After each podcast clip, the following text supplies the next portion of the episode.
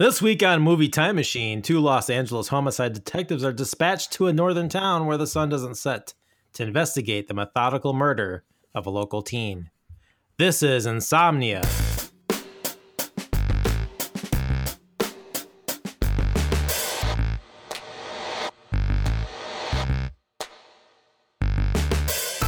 Welcome to Movie Time Machine, your retro movie review podcast where we take movies from the past and relive them in the present. This week's movie is Insomnia, directed by Christopher Nolan, released in the year 2002. But before we dive into our movie of the week, let's go around the table and let's do some introductions. First, I want to introduce you to He Loves All Things Space. Casey, what's up? Hello. And He Loves All Things United. Chris. Hey guys. And he blew our minds with Micro Machines NES as his favorite game. Thank God James. kept your minds. Woo! All right, let's get on with the show. Uh, this week is Insomnia. It was released in the year 2002, May 24, 2002, directed by Christopher Nolan. In the Written year by 2002. Two, we were all thinking it. I'm so happy somebody did it. right? You, you do that. You do that once in a while, Chris. So when it when it counts. So thank you. That's what I'm Uh, this for. one was written by Hilary. S- Is it Sites? Sites? Seats? uh, Swank, I believe. Yeah, Hilary Swank. Swank. oh yeah, Hilary Swank. She wrote this. I wrote that. Hilary Swank, hot Wrong. or not? Wrong. No, the answer is What- no. The screen, yeah, and it was based off a book and a previous movie that was released in was it Switzerland? No, I'm getting that wrong. Right? It was Swiss a- film? No, like a- Swedish. Swedish film. Swedish. Yeah, Swedish. Swedish. film. Yeah, Swedish. came out in 1997. So yeah, yeah. I feel like we do that a lot where we take Not things sweet out, but from sweet other countries. Like, didn't we do that with like? Uh, I know we did that with the Killing. I think that was Swedish um, originally, but then I feel like we also did it with like it was like a like the border or something like that, which was a similar thing to the Killing, a murder on the border of two separate countries, and we had to decide who owned what. I don't And- think well, I know the there was border. also that, like, awesome.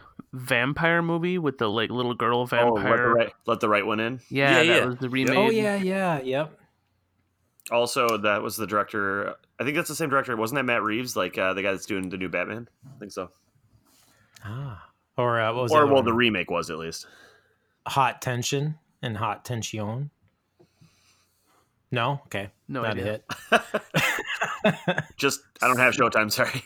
No. Whoa. Uh, some pretty heavy hitters here for uh, actors and taking roles in this film. We have Al Pacino, Robert, Robin, Robert, Robin Williams, and Hilary Bobby Swank. Williams. Bobby, Bobby, Bobby. Rest in peace.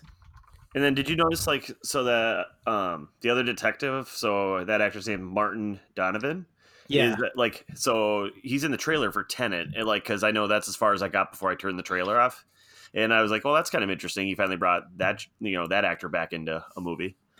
Right. He's mixing it up finally. Yeah, like he's uh, yeah acting, yeah adding a few more characters, but maybe still bringing back to people he's worked with in the past. So it'll be interesting. But I, I mean, he always picks such great actors. I feel like for the parts, so it, it'll be Right. fun to see uh, what Tenet's all about.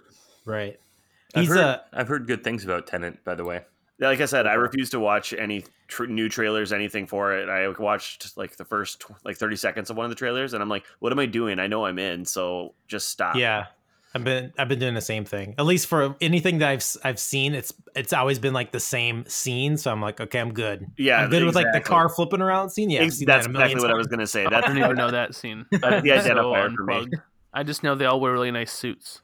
well, that's Yes. a that's a 'Cause Nolan. I see screen caps at like on article titles and stuff, so all I see is them in suits. That's a Nolan flick for you right there. Right. So- Nolan dresses his uh, characters up like Nolan, as, as Right. I saw like the side by side of like Leo in uh Inception and like how Nolan dresses all the time, and I'm like, yeah, that's Yep. uncanny. like even the Yeah, hair is same. done well.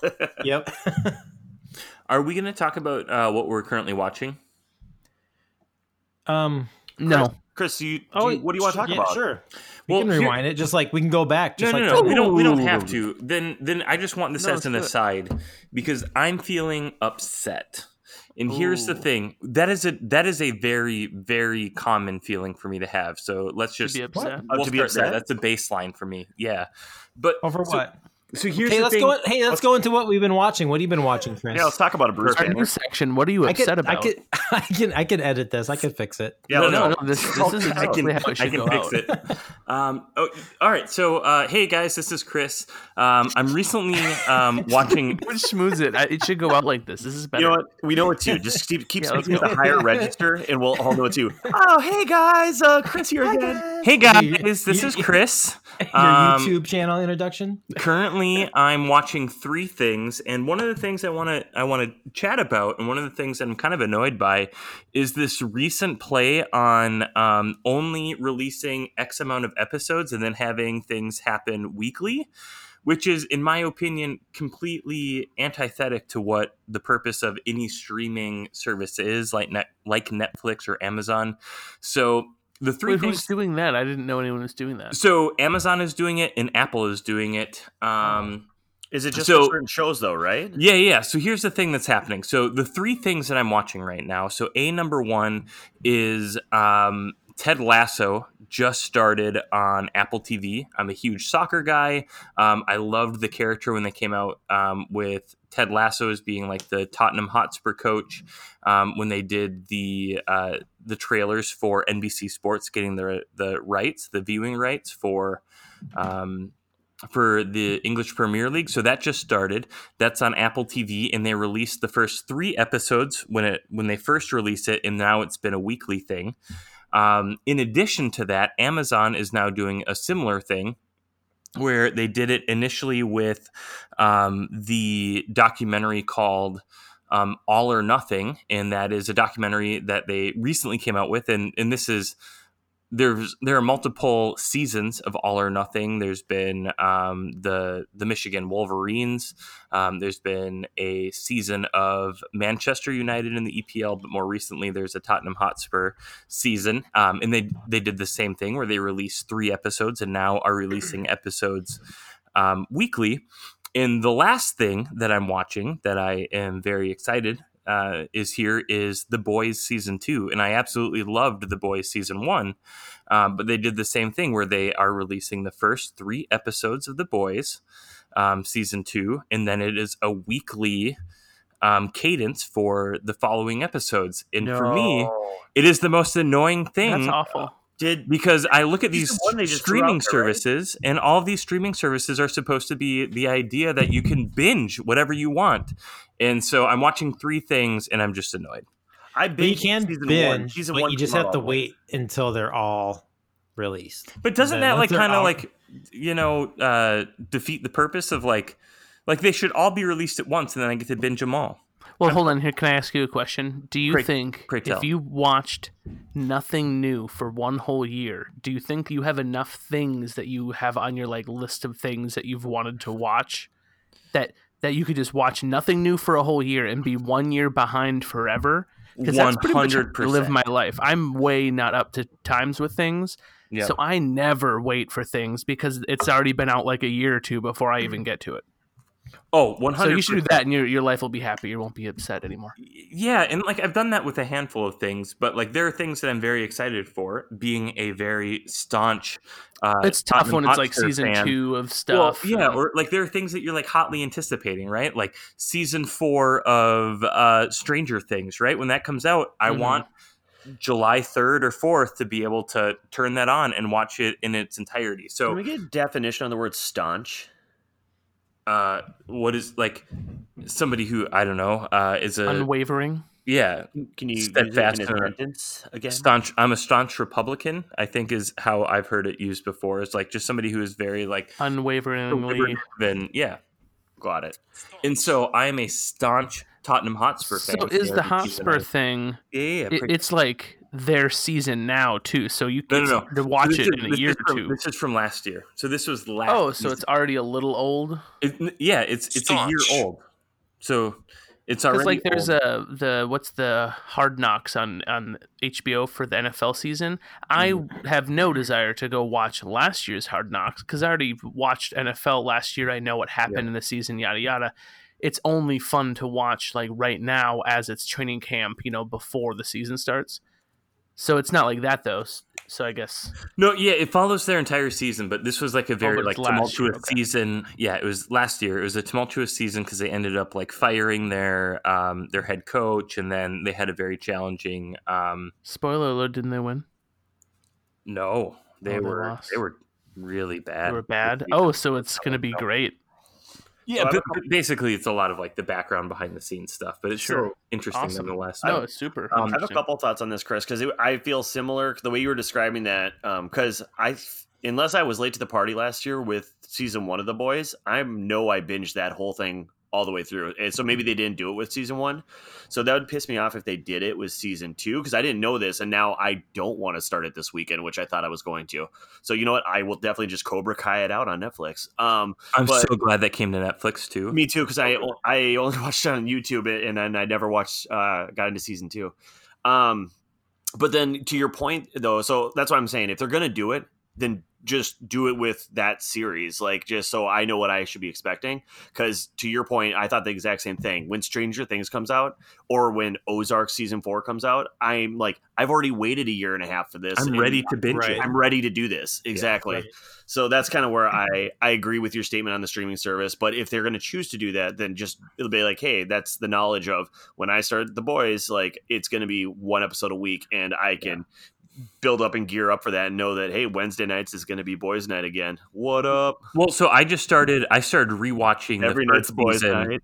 Well, the first season of The Boys, and like, okay, this will take me, you know, a week or two, and then hopefully that will give me enough time to like space out the episodes. So hopefully, like, a, it will give me a refresher on what happened, but b, also hopefully ex- extend um, what I could binge once I'm I'm ready. So I don't know, but I just found many it annoying. episodes are there gonna be?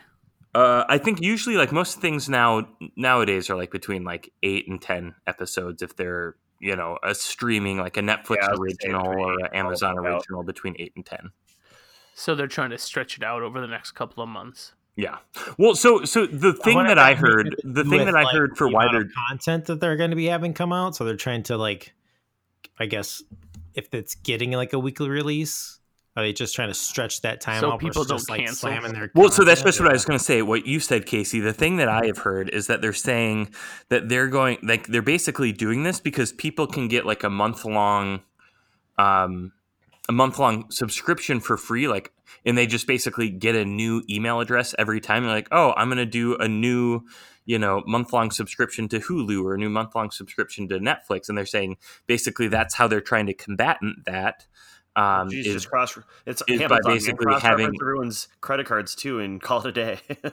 Well, yeah, or like even like regardless, if you keep creating new email addresses, that problem's still going to persist. It's not a matter of how many email addresses somebody can create because that's infinite. So, but nonetheless, it's just an annoyance. But those are the three things I'm currently watching. Um, how about you all? Can we just say, welcome back, Chris? I mean, between the move and everything, I mean, you've come back hard on this episode. I love it. Thank you. I'm so also much enthusiasm and energy. I'm a huge fan. I'm also going to just take a moment. Ashley and Josie just got home from her mom. So if you guys go through this, I'm just going to be gone for like 10 minutes to say hello to them and then I'll be right back. Okay. Yeah, 10 sounds good. minutes? All That's right. absurd. Thanks. Yeah, I'll be right back. All right. I What should have have you been watching? complimented him after he left. Sorry, go ahead. Yeah. He's like, I'm out of here. Yeah, right. I did it. What the heck? He's like, thanks, I did my time. See ya. Um, sorry. Okay, so Chad, what have you been watching? what I've been watching? Uh, I asked you what you were watching, but Oh, yeah, what have I been watching? Sure. Uh, I just noticed the uh, final two episodes of Infinity Train dropped. I don't know. That was that. so That was that anime you were talking about last week. Yeah, it's like it's animated. I don't want to say it's anime because that might Oh, my bad. confuse. Yeah, Hey, I, can I just say, hey, it's that cartoon you're watching? Yeah. yeah, but it's really good. I mean, that the yeah, it's like the Stranger Things cross with some kind of weird, I don't know, other sci-fi Doctor Who-ish Red Dwarf. But yeah, that dropped. That's really cool. Um then what else have I been watching? More Insecure. So doing that, then I'm waiting for kind of on the same topic, kind of what Chris was talking about, but um, there's a new show, Lovecraft Country, that started on HBO. So That looks hella creepy. Is it? Yeah. yeah, yeah. So saw the previews we are waiting until that's done so we can Good like call. binge it. Because if like if it's I good, we want to kind of like plow through it. That's that's Yeah. the thing is like t- that makes Chris's point. Like for TV when TV looks that good, and like we have a lot of good TV, and we have a lot of ways to, you know, view our content these days. I I want to view it like a movie, even if that movie Yeah. is a week long movie. But I want to I want it, all the content of it right then and there to just enjoy it. I feel like, especially like, I don't know, maybe it's because we are all like, uh, I don't know how to put this. All ADD these days. I don't know, like where like our attention to like Dude, I'm so ADD. well, our just our attention to devices and what we're doing. And I get like, ha- are you watching these movies when you're not on your laptop or phone, multitasking, or just scrolling through things? Uh, probably not. And I think that being able to binge through things rather than do it like three episodes and then one a week, like I'm gonna for- honestly forget. I'm like, wait, did we meet that person in the first episode? Like, I, I'm gonna like, how do I piece this together a little bit better? I'm definitely gonna miss part of the story. I feel like. Yeah, especially like these stories. Like I know like Lovecraft Lovecraft Country is to have like there's probably going to be lots of different characters, some weird shit going on to where like three or four episodes deep, you're going to be like, oh yeah, that was this person from episode one or this, you know, like any kind of Right. series like that. Um, or even because Hulu does that same thing too. Like they've always done it as far at least with their newer shows. Like um, I think like Homecoming does Well- that maybe. yeah, like uh, Handmaid's Tale too. It's like we just kind of wait until like a couple episodes roll out. Otherwise, you just like there's so much that happens and you you forget about it. It's kind of good to kind of watch those back. No, for sure. And then with well, and I think that part of the writers and directors these days, I think that they're expecting, like especially if it is on a streaming service, which everything is these days, like they're expecting it to be binged. So like they can go into detail of certain aspects of like how they're editing it or what they're showing us, and with the idea that hey, I, they're gonna, you know, it's a half hour episode. They're at least getting through three, so like we're gonna get this situation set up in three episodes, like, and then there's not, you know, not any concern that nobody knows what's going on. I don't know. I like the I like to binge. That's me. Bingy. What See, have you if been you just- binging? I have been binging. So uh I always try to look for a new comedy uh, to go to sleep to after I get through things. So I mentioned Community a couple weeks ago. So I started Schitt's Creek. Um, Oh man, that's so funny. Love that show. That's the thing. It's like so like first season, it's like I'm like, okay, I like this. I'm in. Second season, like I'm like, I don't know. And I just started like the third season. It, like it just like I feel like I get lost in a couple different like three episodes maybe I'm not totally into it, and then all of a sudden they introduce a new character or some a situation happens, and then I'm all in again. So um I just I think all the characters are just really funny and really smart. Like it makes me feel like uh Eugene Levy's kid, Daniel Levy. I'm like I'm like, is that a character or is that him? I need to see him in something else because Yes. he plays that character so well. Yes. And I'm like, I'll be like super I, disappointed isn't even the right way to put it, but if I see him in another movie after this is over and he is the exact same person, I will be so upset. like I, I'm really just hoping this is such a great character. I'm sure it's a part of him since he writes it, but man, it I think that he's fantastic. I think it was in season three, maybe. That's when I feel like that's when Schitt's Creek like really takes off, and I think it's really good from there on out. But, but I think they're making like enchiladas or something like that, and they're supposed to like fold in the cheese, Yeah. and like, they don't know like what it means, so they're just like, "Yeah, I know what it means," like to fold the cheese and just completely fuck it up. Well, that's the thing. And then like they Google it later. I'm like, why aren't you Googling it before? Right, right, right. It's almost like likable Arrested Development. Like you like the characters a little bit in the end, whereas in Arrested Development, most of them are irredeemable. Yeah, Right. I like and. I, I don't know. I think like in now accepting that the, you know, they've accepted that they're in this small town. I think it was at the end of season two or something. They accepted that like, hey, everyone there is helping them out. Like they need to let go of their old life a little bit. And then I think it's starting to get funnier in that way because now Yep. they're they're just big city actor. They're acting big city because that's how they are. But they understand they're in a small town. like it. and and they like actually grow and like are real people whereas in arrested development it's and don't get me wrong i love arrested development it's a lot more kind of over the top characters Are y'all talking about Schitt's Creek?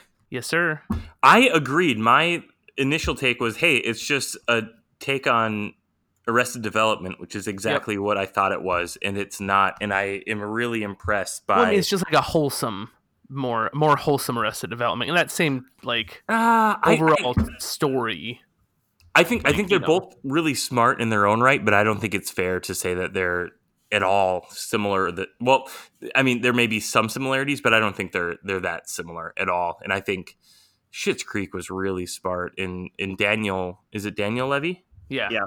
He his character in that like steals the show. It's the first time you see any form of, um, it's not bisexual. How do what does he call himself or how do liquid they? or fluid?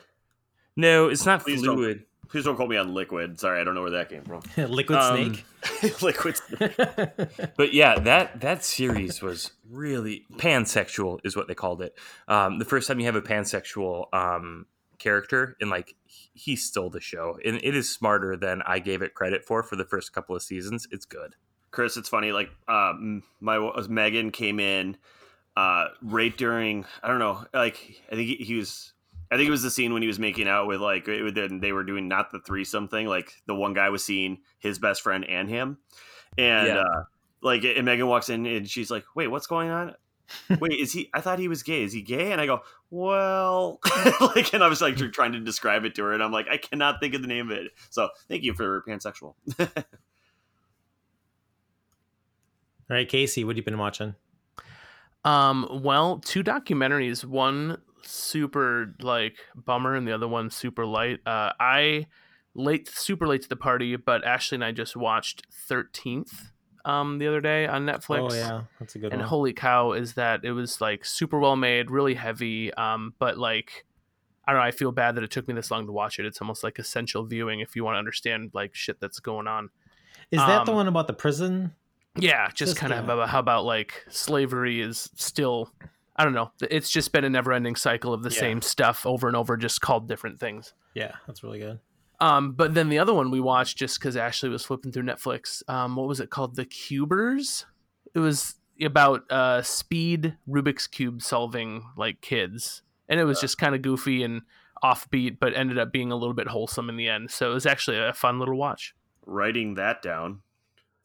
The yeah, the Cubers, I think. I don't know. Hold on, let me find it here. It's somewhere on here. I love squares of color.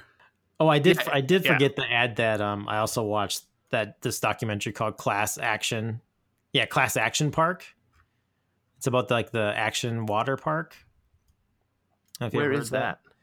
It was like on the east. It was like in Jersey, or something like that. Like in that the sounds eighties. vaguely familiar. Sorry, the Speed like- Cubers.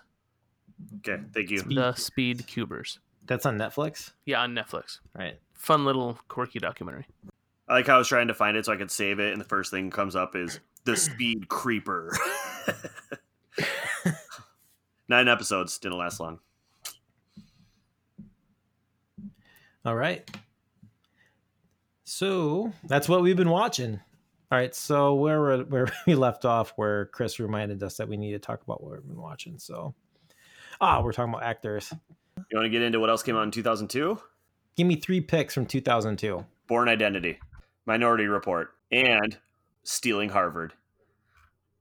Were you just are you just like seeing if you can name them, or are you reading off a list? 'Cause I I'm oh I'm reading list. off a list, but I Oh, just yeah. I picked two good ones, and then I was gonna pick uh, like a kind of Tom Green garbage comedy, and I was gonna see what happened, but clearly nobody heard of Stealing Harvard. Oh, dude, I saw that movie. Come on. Okay, how about the new guy, Mr. Deeds, the Jackass movie? No. Dude, I loved Mr. Deeds when that came out. I think I saw that twice in the theaters. I have a weird. When I was a kid, I liked Adam Sandler too much. It was too good. Mr. Oh, Deeds, like Mr. radar. Deeds is good for just one-liners. Like it's Oh, one of yeah. those movies you only like you might have in the background at parties, so where oh, the- like the Crazy Eyes character and all that. Um, one of the other movies we've reviewed, Panic Room, came out then. Ooh, no wonder a lot of these films look familiar. Yeah, two of Chris's favorites, uh, Count of Monte Cristo, and Here, go uh, back and just cut out this section from that podcast and just splice it in. We you already talked about this year in film, right? yeah, you did. No kidding. Just cut it back Fine. in. No, no, no. All right. That's a good point. Yeah, get out of here. We're, It will sound like super different.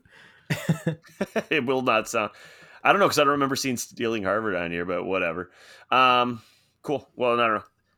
It was a DC year, not great. I remember. Yeah, actually, now I remember because we talked about Equilibrium, I believe, on the last one. Yeah. Well, again, too, this is like a year after 9 11, probably. Oh yeah, That had some impact on Hollywood. But sweet. cool.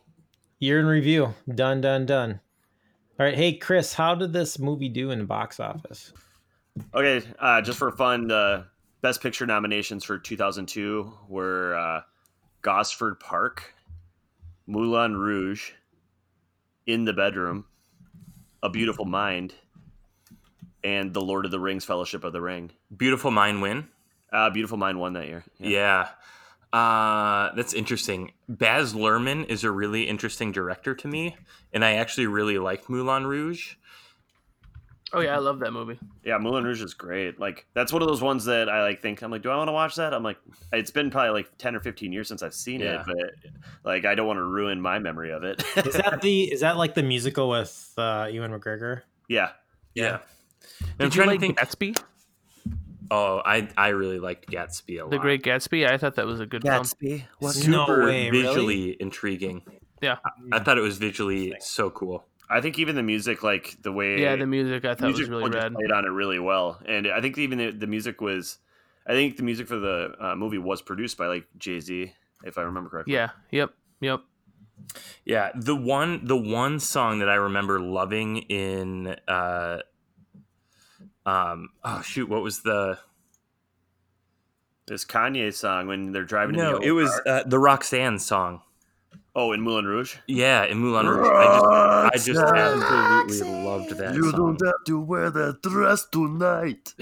yeah, I got it down. Don't worry. God, is that I'm trying to think Spot of what on. was that um I'm trying to think of the actor that was in uh, in Waiting money. as the chef, and then he was also in Oh, yeah. I know you're talking about. He wasn't the one that was singing there. No, it No, wasn't okay. John Leguizamo. no no no not John Leguizamo. John It- No, Oh, it's not John on, Favreau. It's um he's like uh uh it's more of like a Spanish or Hispanic sounding name. Um Hmm. he played Driftwood in uh Count of Monte Cristo. We call him Satana. Yeah, and one of the cooks in Waiting. I don't know his name. Yeah. Oh, Guzman. It's like it's Yeah. the- yeah, the Guzman. Yeah. Yeah. It's But the guy it's- that went to the college and community. Yep. Yep. Yep. Yeah. That's who I always think of is like doing the Roxanne thing, and I know it's not him. No, but it's that's just- definitely not no, him. it's not. But that's like always where my mind goes for some But reason. he's in don't that know. movie, isn't he? Yeah, uh, he is in that movie, I believe. But that's what I thought was funny. Like you're saying all these names, I'm like, I'm like, Jon Favreau was not the guy singing Roxanne. I'm like, no, No. way. My mind just went blown. No. Uh, All right, All right, Oh, so fun. let's take a look at the box office. So um, this had a budget of 46 million. It was released on May 24th, 2002, as we already said. And at the box office, it actually ended up doing really well 113.8 million. So I would call that really, really great. Um, looking at the Rotten Tomatoes score, we have a critic score of 92% with an audience score of 77%. IMDb score 7.2 and a Letterboxd uh, score of 3.5, which I agree with. This is the score that I gave this movie on Letterboxd as well. Do you think that the critics were still flying high in Memento and like going, "Oh, this guy's gonna be great," like you know, just kind of being like really generous with the situation?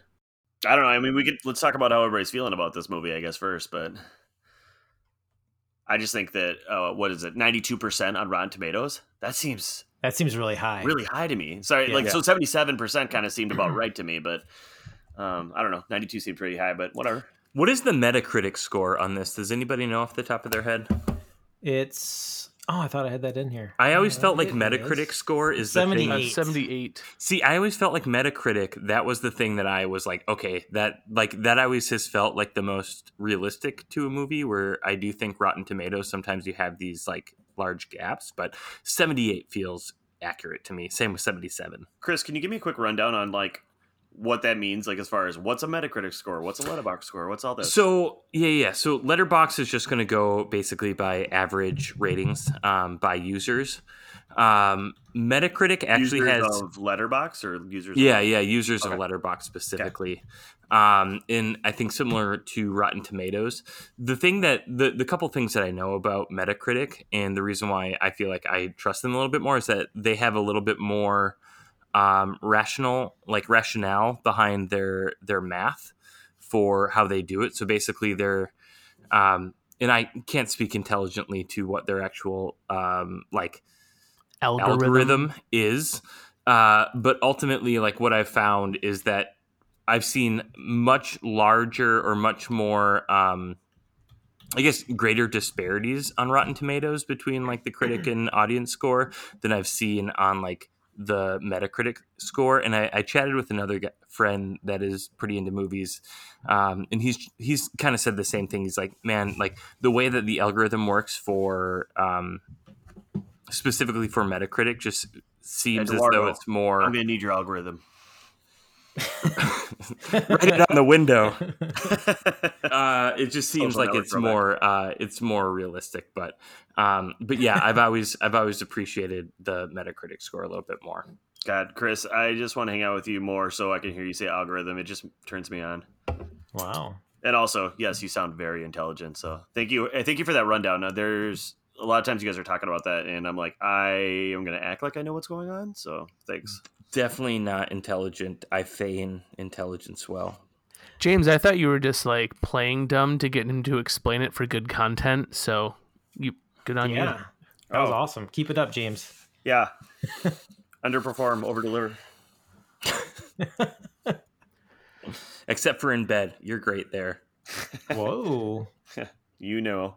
Yeah, I'm just um, looking through. So the Metacritic scores. I'm just going to. I scrolled all the way down to the bottom, where the uh, Baltimore Sun gave it a.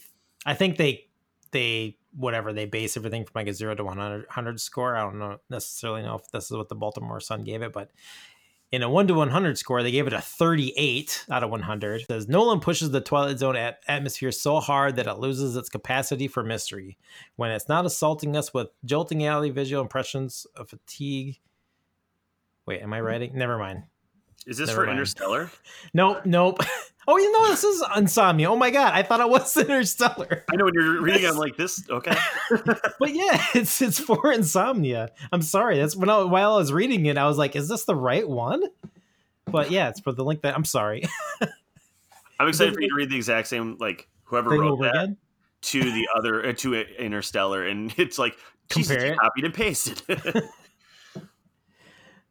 Uh, anyway, says when it's not assaulting us with jolting audio visual expressions of fatigue, this movie plays like a pedestrian response to David Lynch's effortlessly eerie Twin Peaks. Let's see here. Then you got somebody like the New York Post, who, uh, you know, this is 100, a rare case of an American remake that actually improves on a European movie. Coming from the New York Post, I'm thinking this is like the idea of like everything American is better. yeah, I was to say, did anybody watch the other movie? No. I didn't, but I like the Because Yeah, I have to, what's his- just like all things, like even like Chris was talking about earlier, like what the killing. I have to assume that their version, even though ours was great, I have to assume theirs was original and better.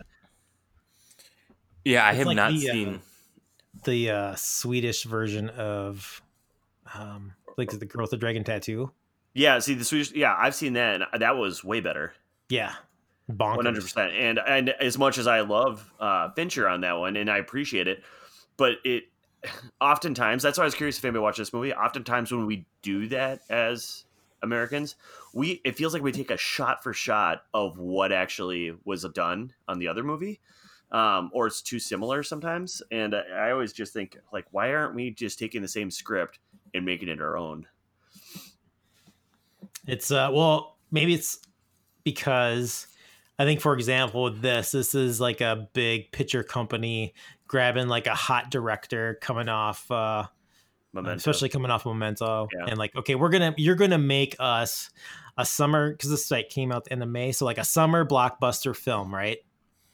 Like nothing too crazy. He didn't write the script for this. It's just going to be just a really good movie, right? It's just kind of flawless. It's a remake. Let's bring in Yeah, big names. gonna- Al Pacino, Robin Yes. Williams is doing the Yeah. bad guy thing now.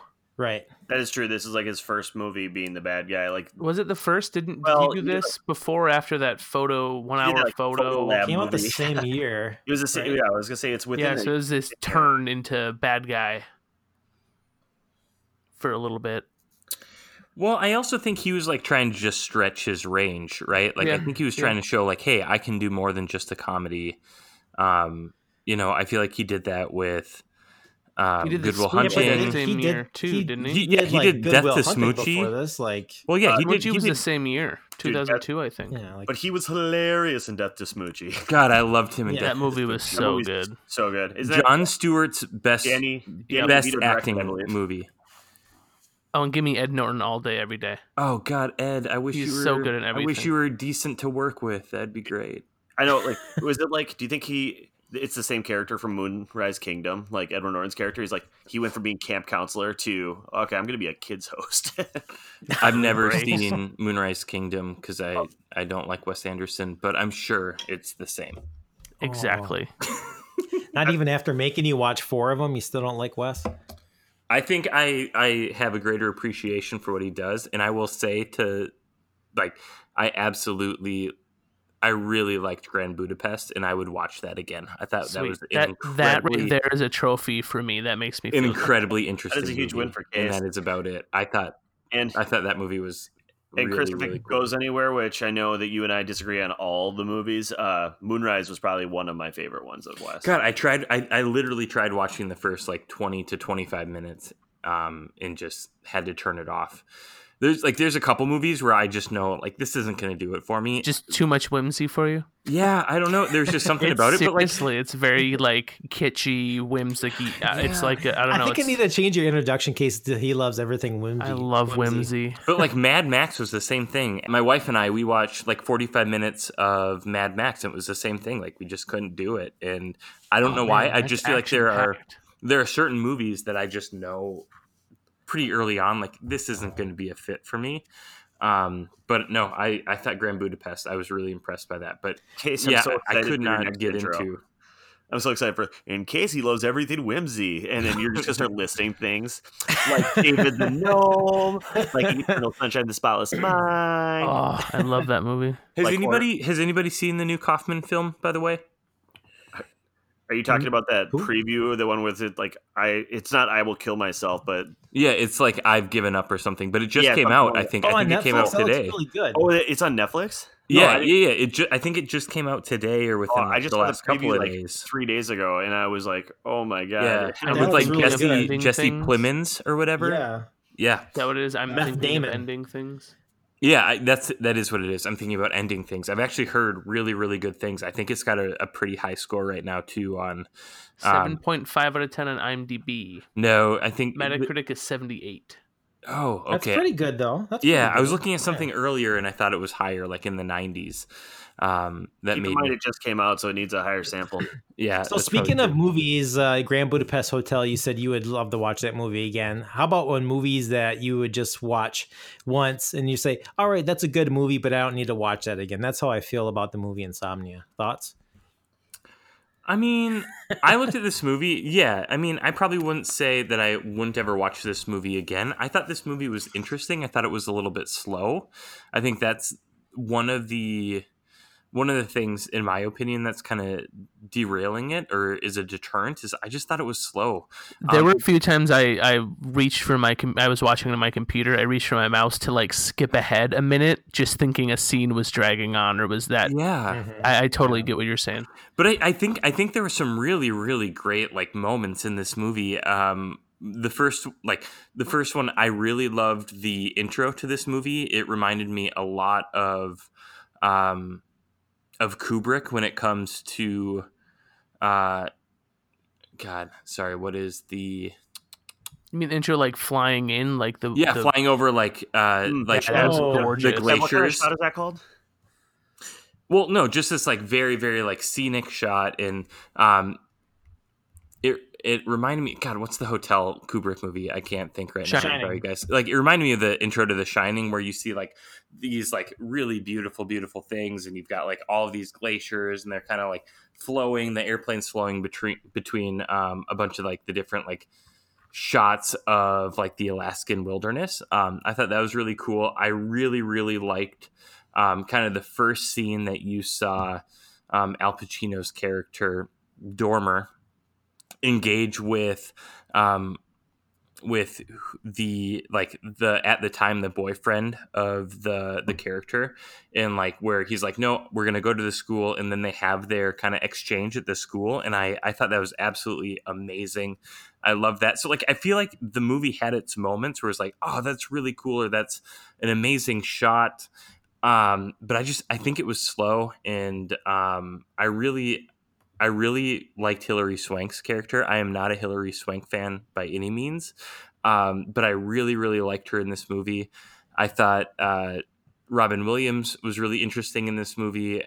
You know, the one thing that I feel like they could have really played on um, was continuing to push that, like, I don't know.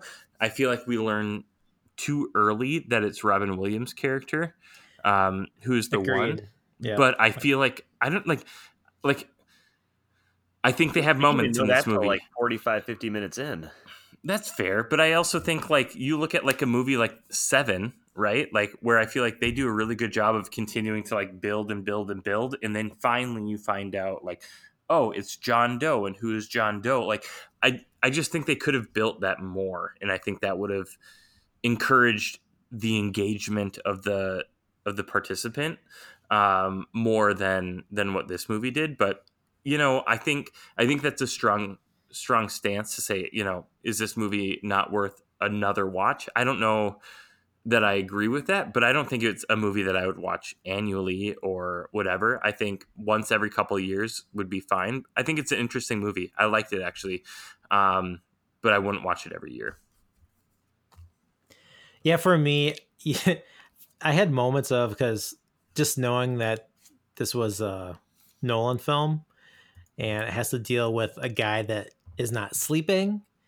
There's a part of my brain that's thinking, okay, maybe like the Robin Williams character, Dude, same. really, really The isn't whole him. time Maybe I it's was like, waiting for maybe that it's him the old insomnia time. Yeah, he's a like a bad cop. You know, like I was waiting for Yeah. that, especially because there's a scene where they're on the ferry and they're Robin Williams and De, um, not De Niro, um, Pacino. Pacino.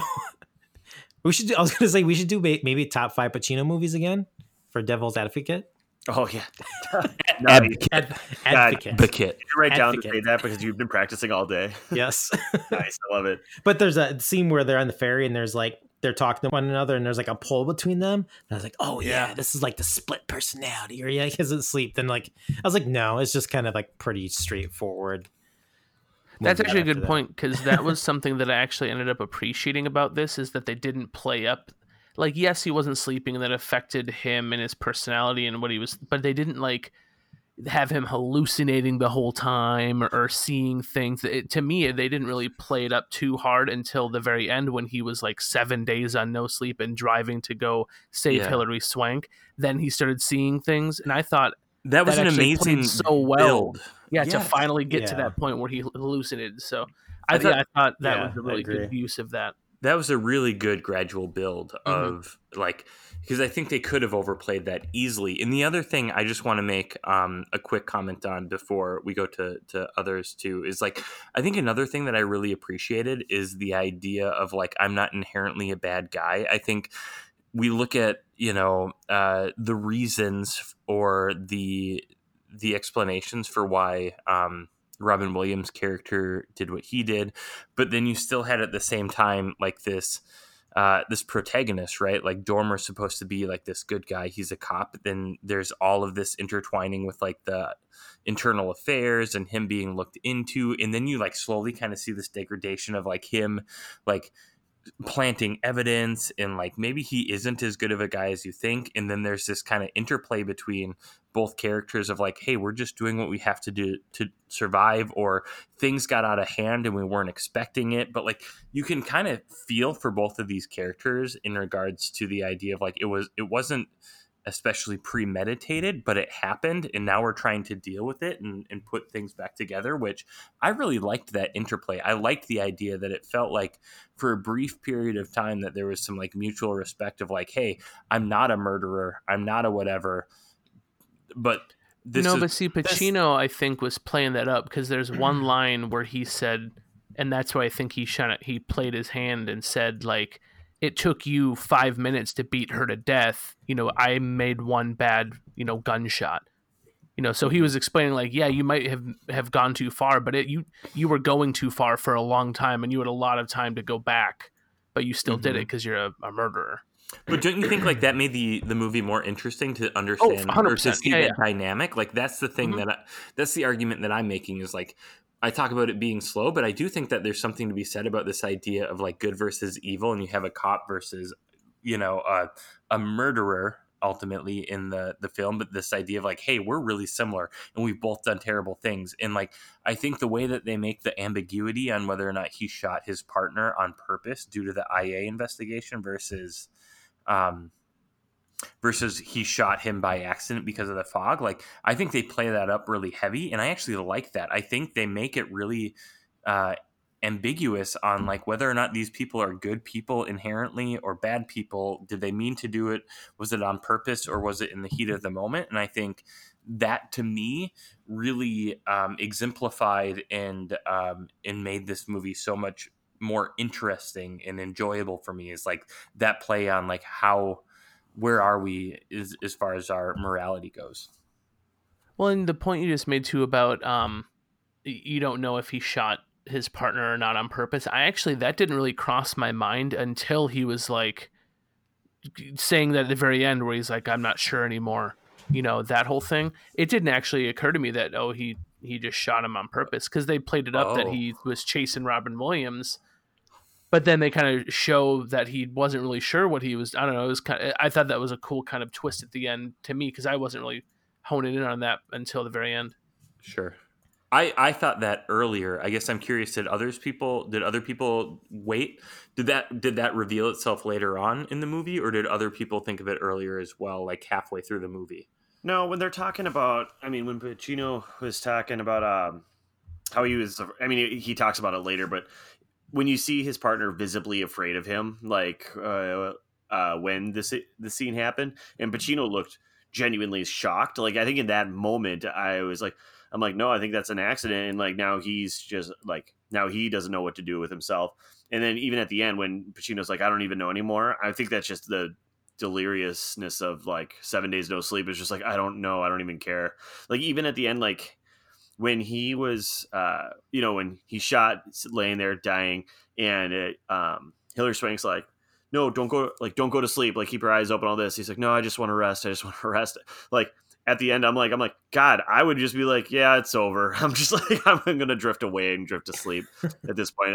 Like the whole movie i felt like i felt tired at the end of the movie because not because the movie was boring by any means. It was because I'm like, God, Pacino's eyes. I just want to close them for him. Like he just seems so tired the whole damn movie for me.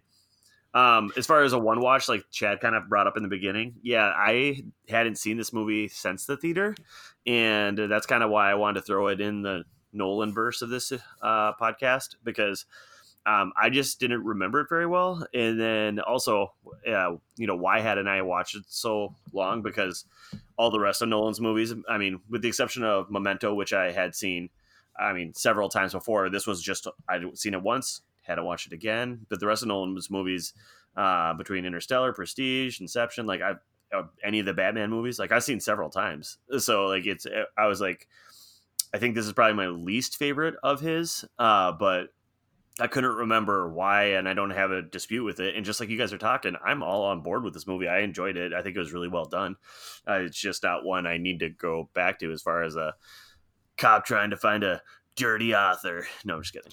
Yeah, I've Yeah, got yeah. some qualms. I can I can bring up some. I mean, I thought it was Okay, good. hear. I think I'd give it a you know three ish. I don't know if I'd watch it again. I think the first thing that I that I thought, and I I can't stop thinking this is that the whole premise of everything, right, kind of hinges on the fact that they screwed up catching Robin Williams at the beach, right?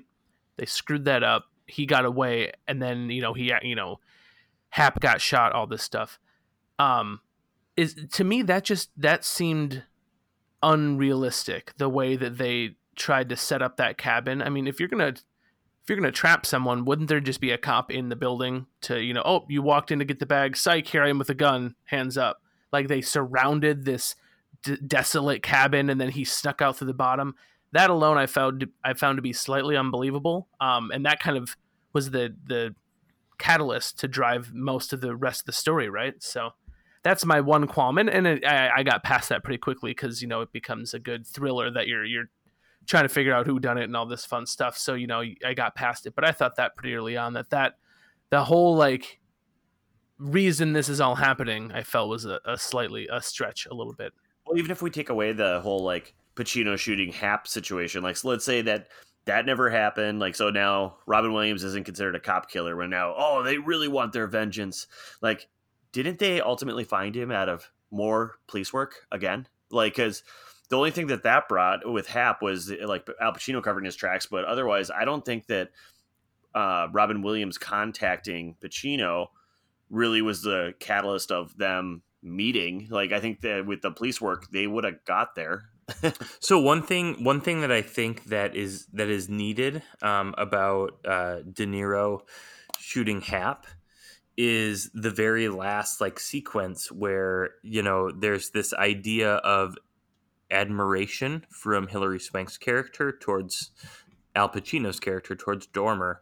Um, you know, she talked about like following all of his cases for early on, having done her case study on his um, on one of his uh, you know cases as well. Like, there's very distinctly this idea of admiration between a younger um, police officer officer in like this older police officer that's really made a lot of headway and, and done some really amazing things. And if you think about about it, like the play is that Hilary Swank's character is like sorting this out in her head, like she's finally realizing, like, oh shit, like Hap was shot by Dormer, and at the very end, uh, Hilary Swank's character is getting ready to basically sabotage things because she doesn't want to repu- doesn't want to harm the reputation of Dormer's character, so she's going to take that bullet and throw it away that she found that basically is vindication of the fact that Dormer killed Hap. And he says, "No, don't lose your way." And in my opinion, like that's a really powerful line.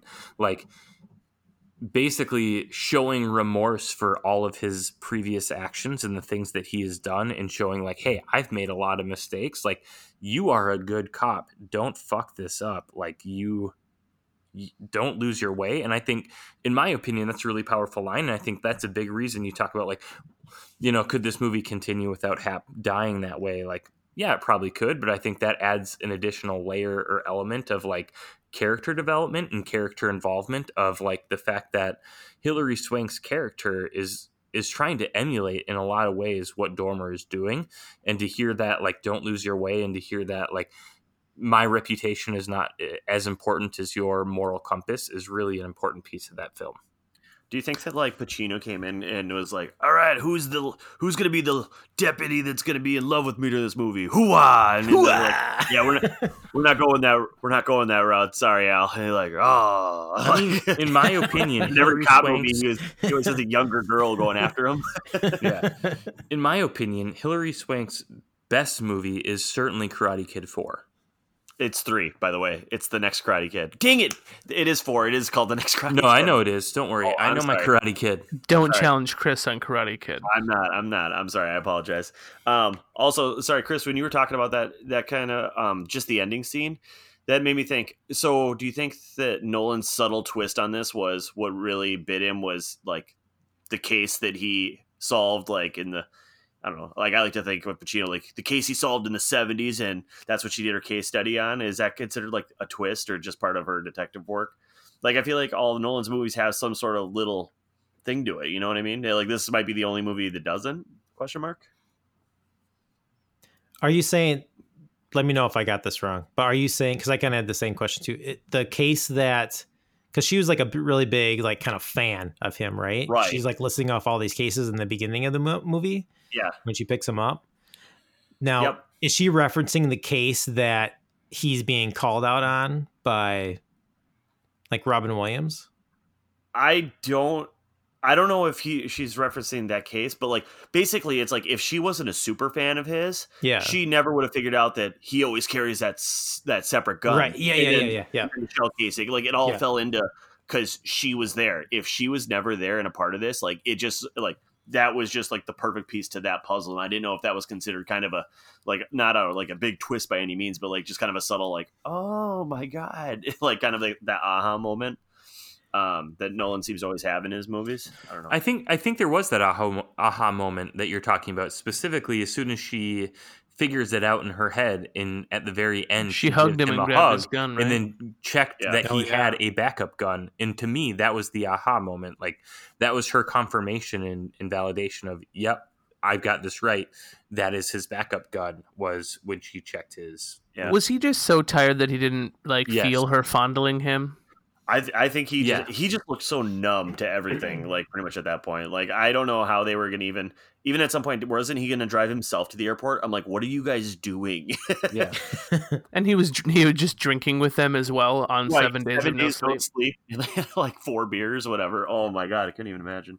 What about uh the hotel lady? Is she not like the quintessential '90s actress? She's in like everything, isn't she? As in like a secondary character. Maura Tierney or whatever her name is. Yeah, she's in everything. I like her. Uh, her, my favorite role of hers was in Liar Liar. Yeah, that. That's what I was in. A, I was trying to remember which one was she like the main love interest of. I was trying to help you place her.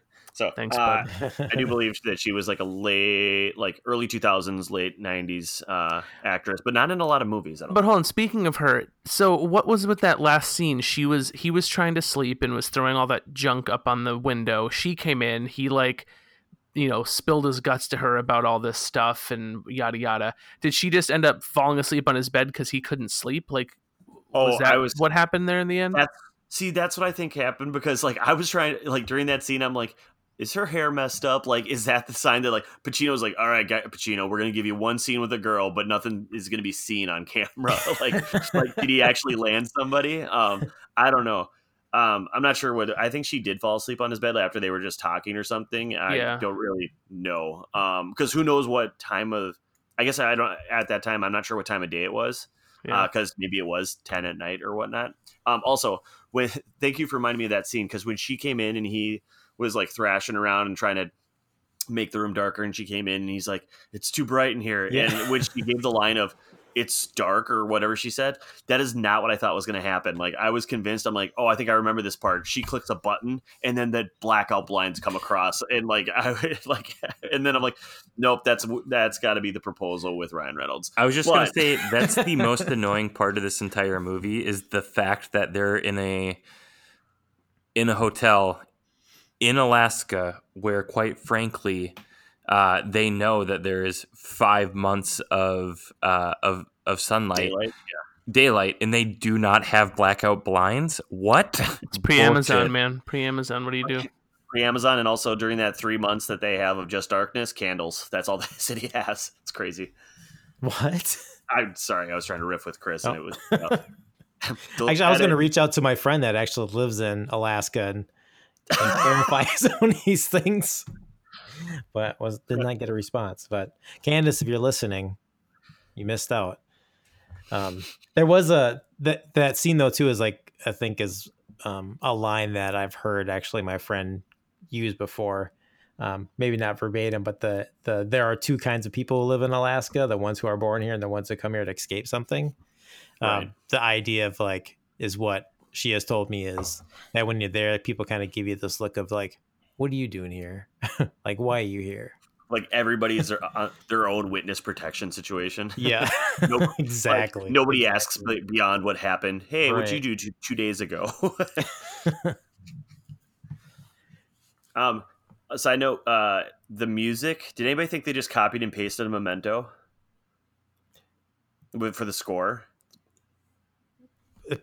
well, I was gonna say I thought the score was pretty weak, so Oh yeah, no. Well, that's what I meant. Like, well, Yeah. in in that, Kinda, yeah. Well, It's- the same composer. It's the same composer who did Memento, but also in Memento, I believe.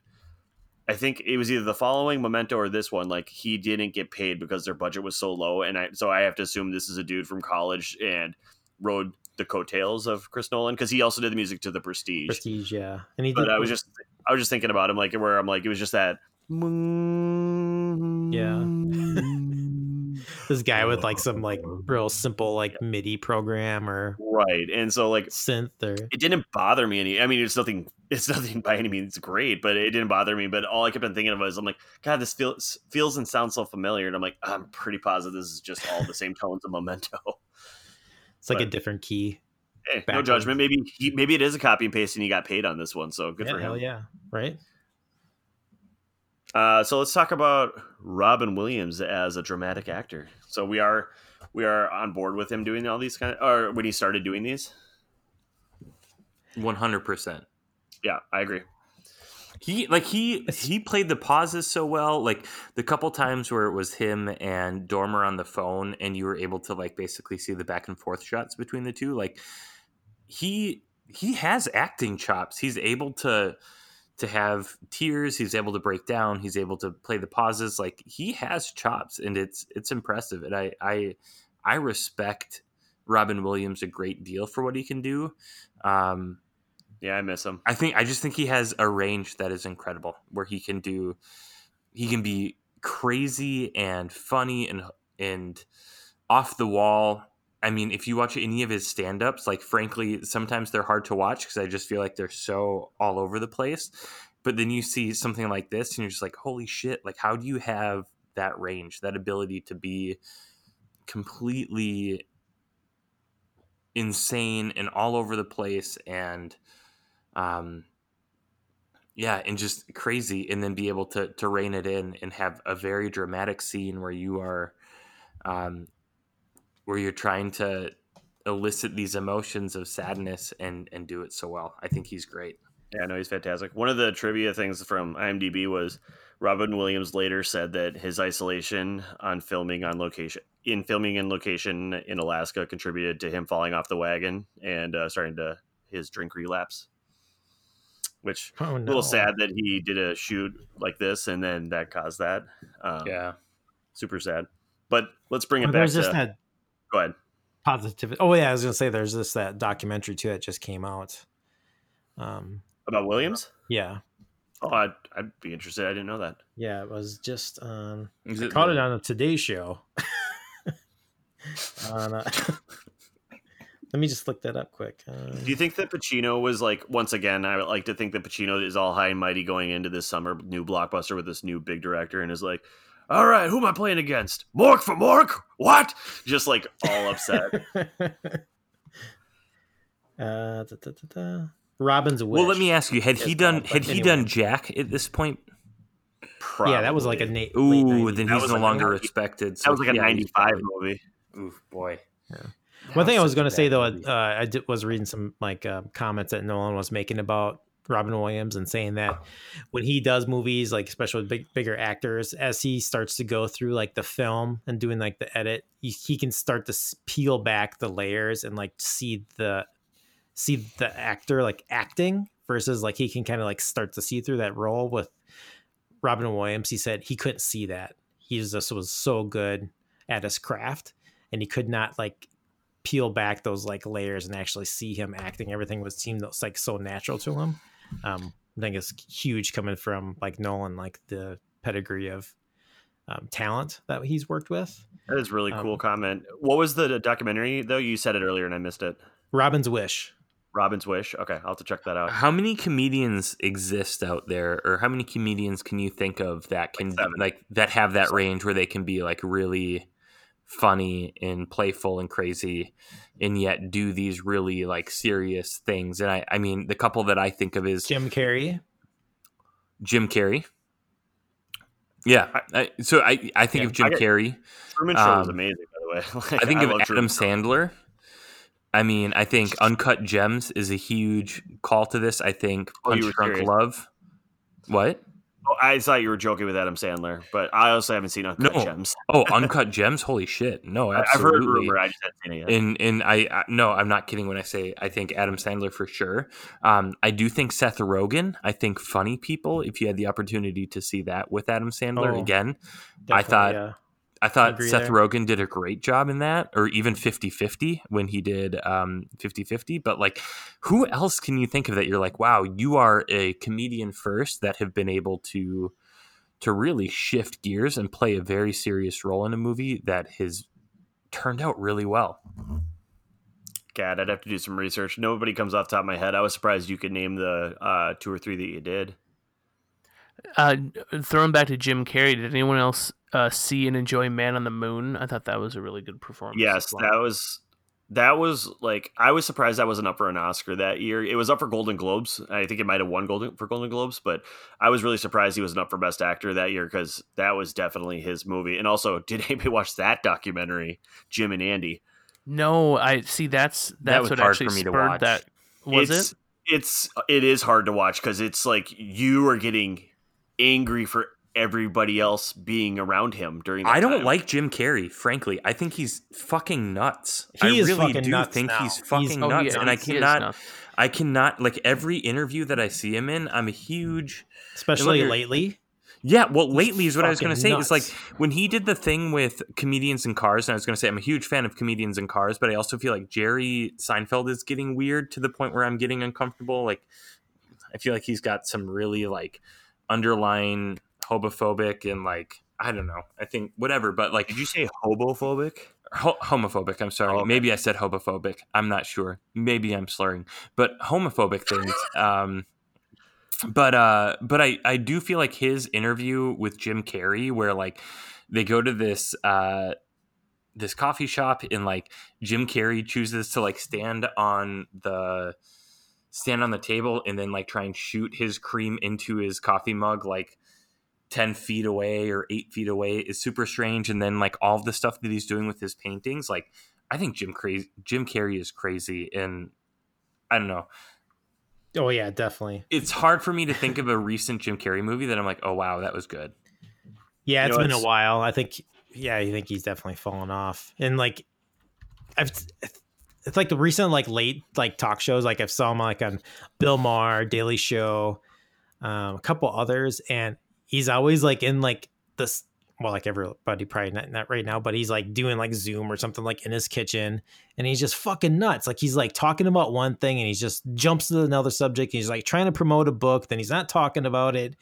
He just sounds like he's he's like is he uh what do you call it uh He's um, definitely bipolar or something. yes he is No, like canadian a- yes Canadian.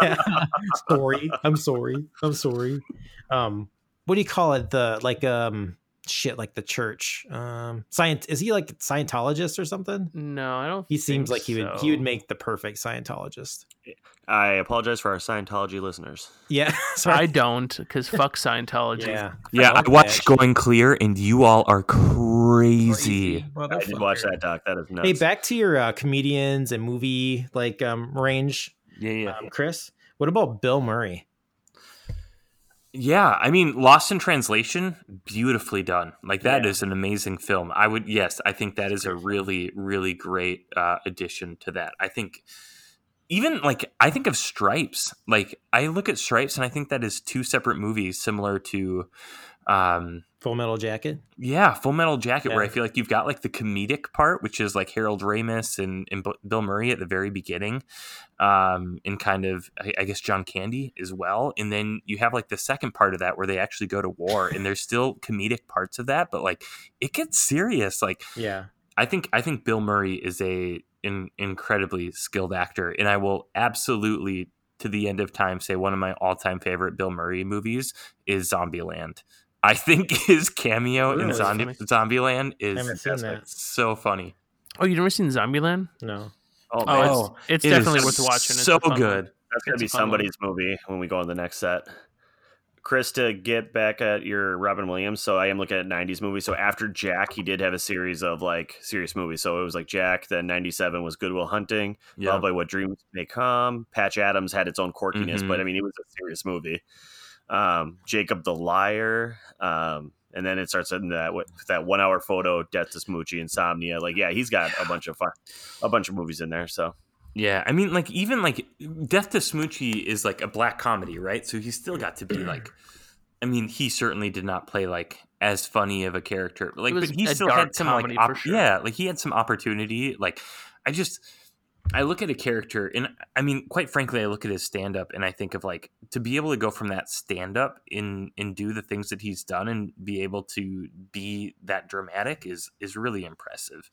Um, yeah, he I'm very, very sad that we lost him when he did, but I am also really excited that he named his daughter Zelda. What a great name. and I'm thankful we get to talk about him and appreciate him now. Agreed. Ba-ba, ba-ba. Uh, Good Morning Vietnam. That was like in the first like batch of VHS tapes that we got when we first got our VCR. It was like the Columbia House CBS It was- video. it was like eight, One eight- of the ten you got. eight- yeah, it was like eight or ten for a penny. God, so good. But yeah, what do I've- I've people think of just as an aside? What do people think of Jum- Jumanji as a Robin Williams film? Yeah, Uh, nostalgically, I love that movie. Yeah, I had to agree. I haven't with seen it that. in a long time, but I thought tried that was a fun rewatching it and I couldn't do it. oh, it really does not really. I mean, hold the CGI is so yeah, bad. it does not hold up. uh, too bad. But I mean, if you drank enough beers beforehand, you'd probably enjoy it, or make it a drinking game. but would you say that about Jack? Oh gosh, we would have to make a very heavy drinking game to get through Jack.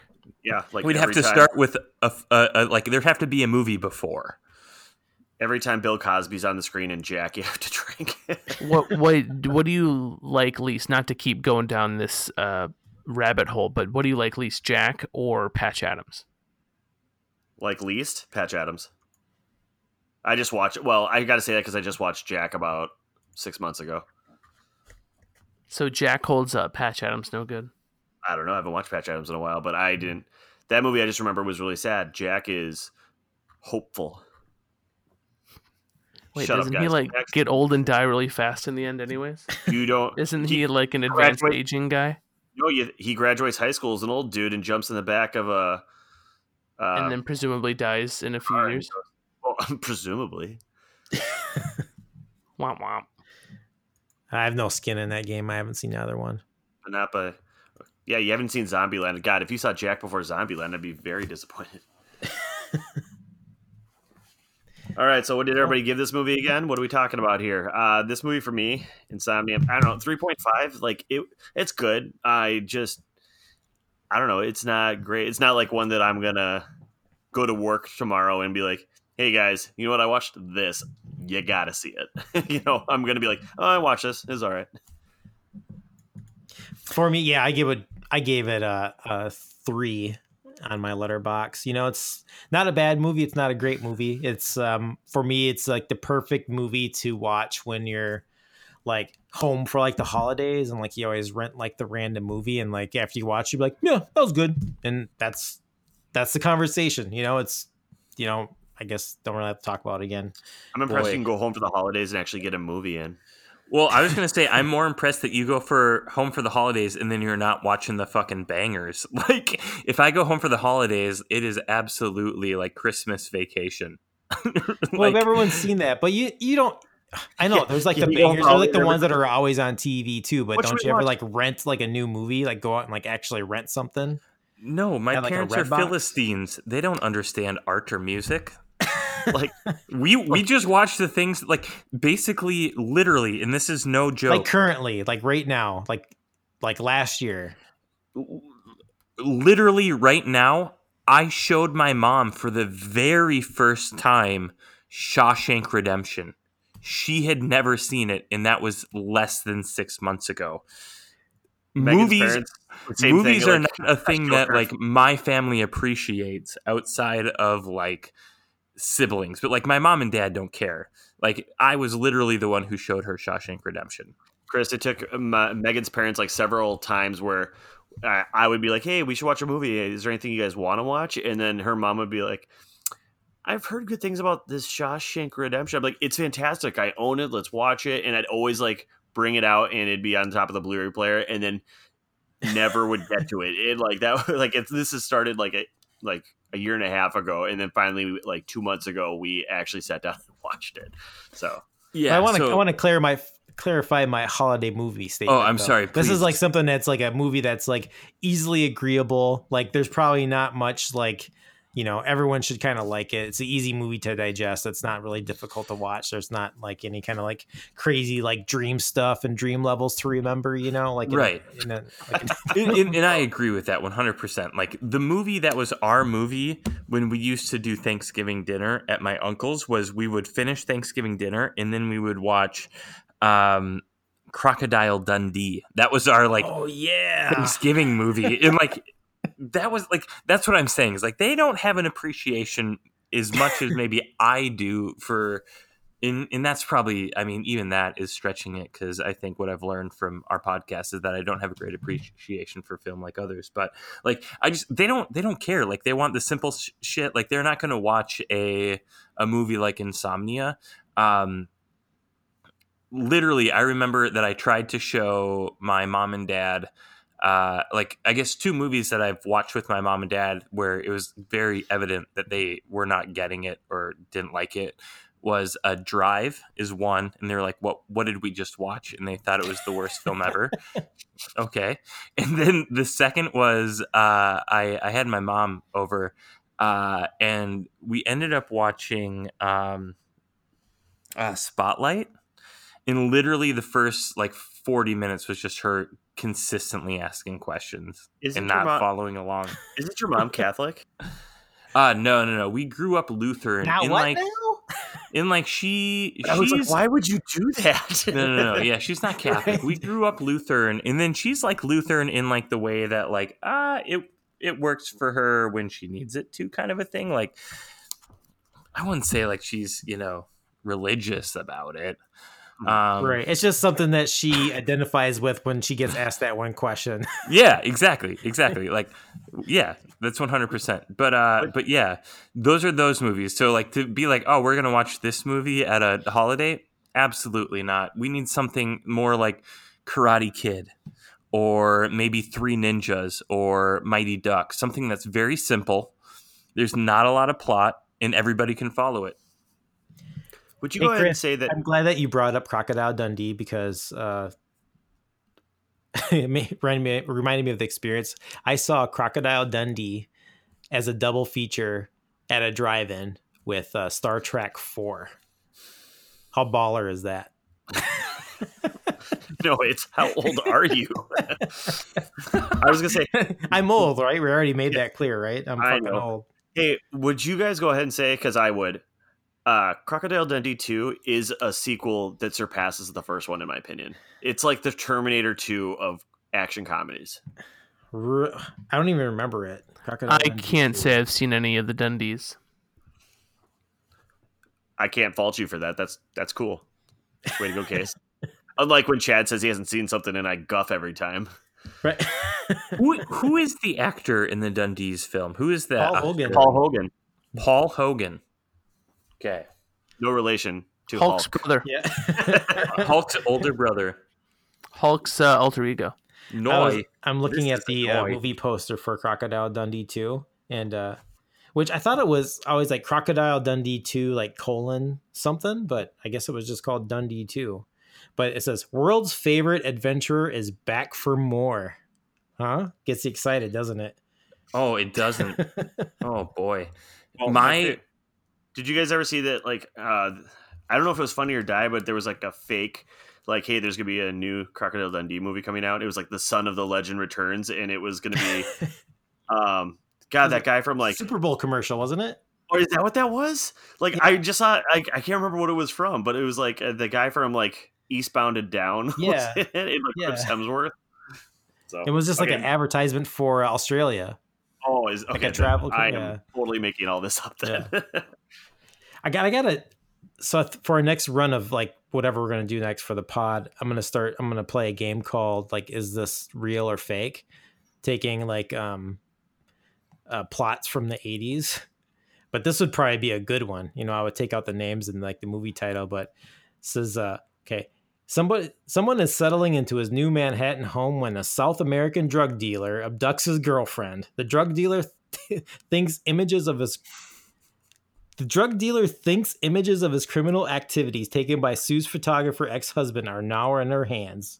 The dealer takes Sue to Colombia and threatens her, hoping that she she'll give up the evidence. But intrepid Dundee, aiming to rescue Sue, is soon on the criminal's trail. So, like the plot of the film is his girlfriend gets kidnapped from his Manhattan ho- or Manhattan um, apartment, his home, and by a Colombian drug dealer, which is so 80s. And Are there bearer bonds? Because bearer bonds? Barabons is 80s. Yep. I don't know. Probably right. That's from Panic Room, right? Uh, yes. Well, Yeah. it's from Panic Room, but it's also from like the very first uh, um, Die Hard. I mean, bearer bonds was in like literally every '80s movie movie that you can think of. I think Sudden Death, Van Damme, as well, shit like that. Van Damme. Van Damme. right. The movies that I'm going to choose um, for when we do this are going to be things like uh, Jungle to Jungle, What? um, or maybe uh, Going Home for Christmas. sure. I mean, it's Don't wide pick open. the movie. The- I can't wait. It's going to be really good. Or maybe The Phantom with Billy Zane. Billy Zane. oh wow. what was that, Zoolander? Shut up, Billy Zane. Oh, Casey, we didn't uh, hear anything from you. What do you mean? Thoughts on the film? Oh yeah, I to- well, so I I only wanted I thought it was good. Uh, th- I wanted to throw some some water on the fire because everyone was heaping praise. So I, that's why I threw in my bit about how I thought the opening was a little unbelievable, or the plot line was a little unbelievable. The other thing, it does feel pretty quintessential '90s. Um, just the way it's shot and kind of I don't know, it just it it's kind of stuck in that era, which uh, I think the best movies transcend like the times they were made in um, and they they make it you know, it tries not to date it so well but it's tough because any movie you know pre 2000s the whole thing would be ruined with smartphones right because once once you introduce that the whole plot line's different I feel like that's Um, The Wire. right with that that whole Yeah. show would yeah and i haven't That gone back to watch it so you saying i shouldn't watch it now because it's just it can't hold up in the modern time I don't think it holds up as well. I think it's still an incredible, incredible show. And if you think about what it did for TV, I think you should Mhm. absolutely watch it. But it, I mean, it does not hold the same reverence or, or you know, as it did when you saw it when it first. Yeah, came out. even even so, in this movie, there's one scene specifically where he has to pull over, go to a payphone, look through a phone book to find an address. None of that exists now. It hasn't for a while. yeah. Um, but no, I, I thought you know, I thought Al Pacino played his whole role really well. Um, you know, the conflicted detective. Um, I mean, overall, I think it was well made. It was uh, a good story. I was engaged the whole time. Um, I just this isn't really my my bag. I'm not really into suspenseful thrillers. Um, so it's not something I would rewatch frequently. I'm glad that I have have seen it. I don't regret watching it. But yeah, I'd give it a three, three and a five, three and a half. Based on Casey's uh, statement there, I, I rescind my previous offers, and uh, my new offer is uh, Austin Powers, International Man of Mystery, as my vote. God, don't you dare tempt me with fun. It is. It's. Is that a part of your bag, Casey? Is that is That's- that in your bag? Is my bag, baby. Another, Baby. another comedian starting serious movies. Because wasn't he in Bohemian Rhapsody? No. He was oh, like, oh, was he? He was he in was like Inglourious there. Basterds. he was like their manager. Yeah. They're like Scottish manager. You in are Bohemian correct. Rhapsody. Yeah. He's basically unrecognizable. That's that's crazy. I I struggle with Mike Myers a lot. Is it because nothing can be as good as I married an axe murderer? No, Or the love. Wait, you don't you don't you didn't like Austin Powers? Did I? Yeah. No, I liked the first one. I like. I liked. Um. Uh. God, what is it? Uh, Wayne's World as well, but it's Oh just like, yes. I just feel like like he he had no like uh lasting power. I feel like he did a couple things, and then he was Or like I don't like Powers. and like, but there's a difference between like him doing that and like the Rick Moranis, right? Rick Moranis had no lasting power because his wife passed away, and he was like, "I'm going to be a good parent to my kids," which I get. But like, what happened to?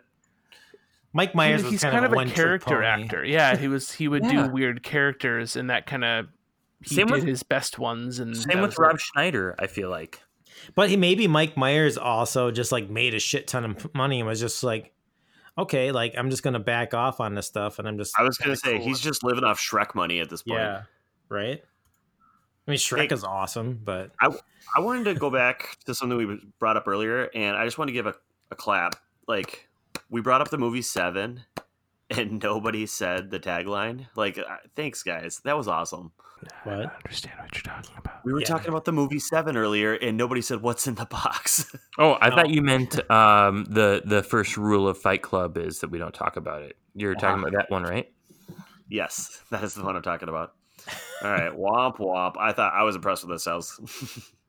All right, before we go, I just want to thank you for downloading this episode of Movie Time Machine. Just to let you know that if you have any comments, questions on the content of this episode, or if you just want to reach out, send a message to moviemachinepod at gmail.com. You can also find us on Twitter at Movie Machine Pod. Thank you for listening and goodbye. Bye. Bye.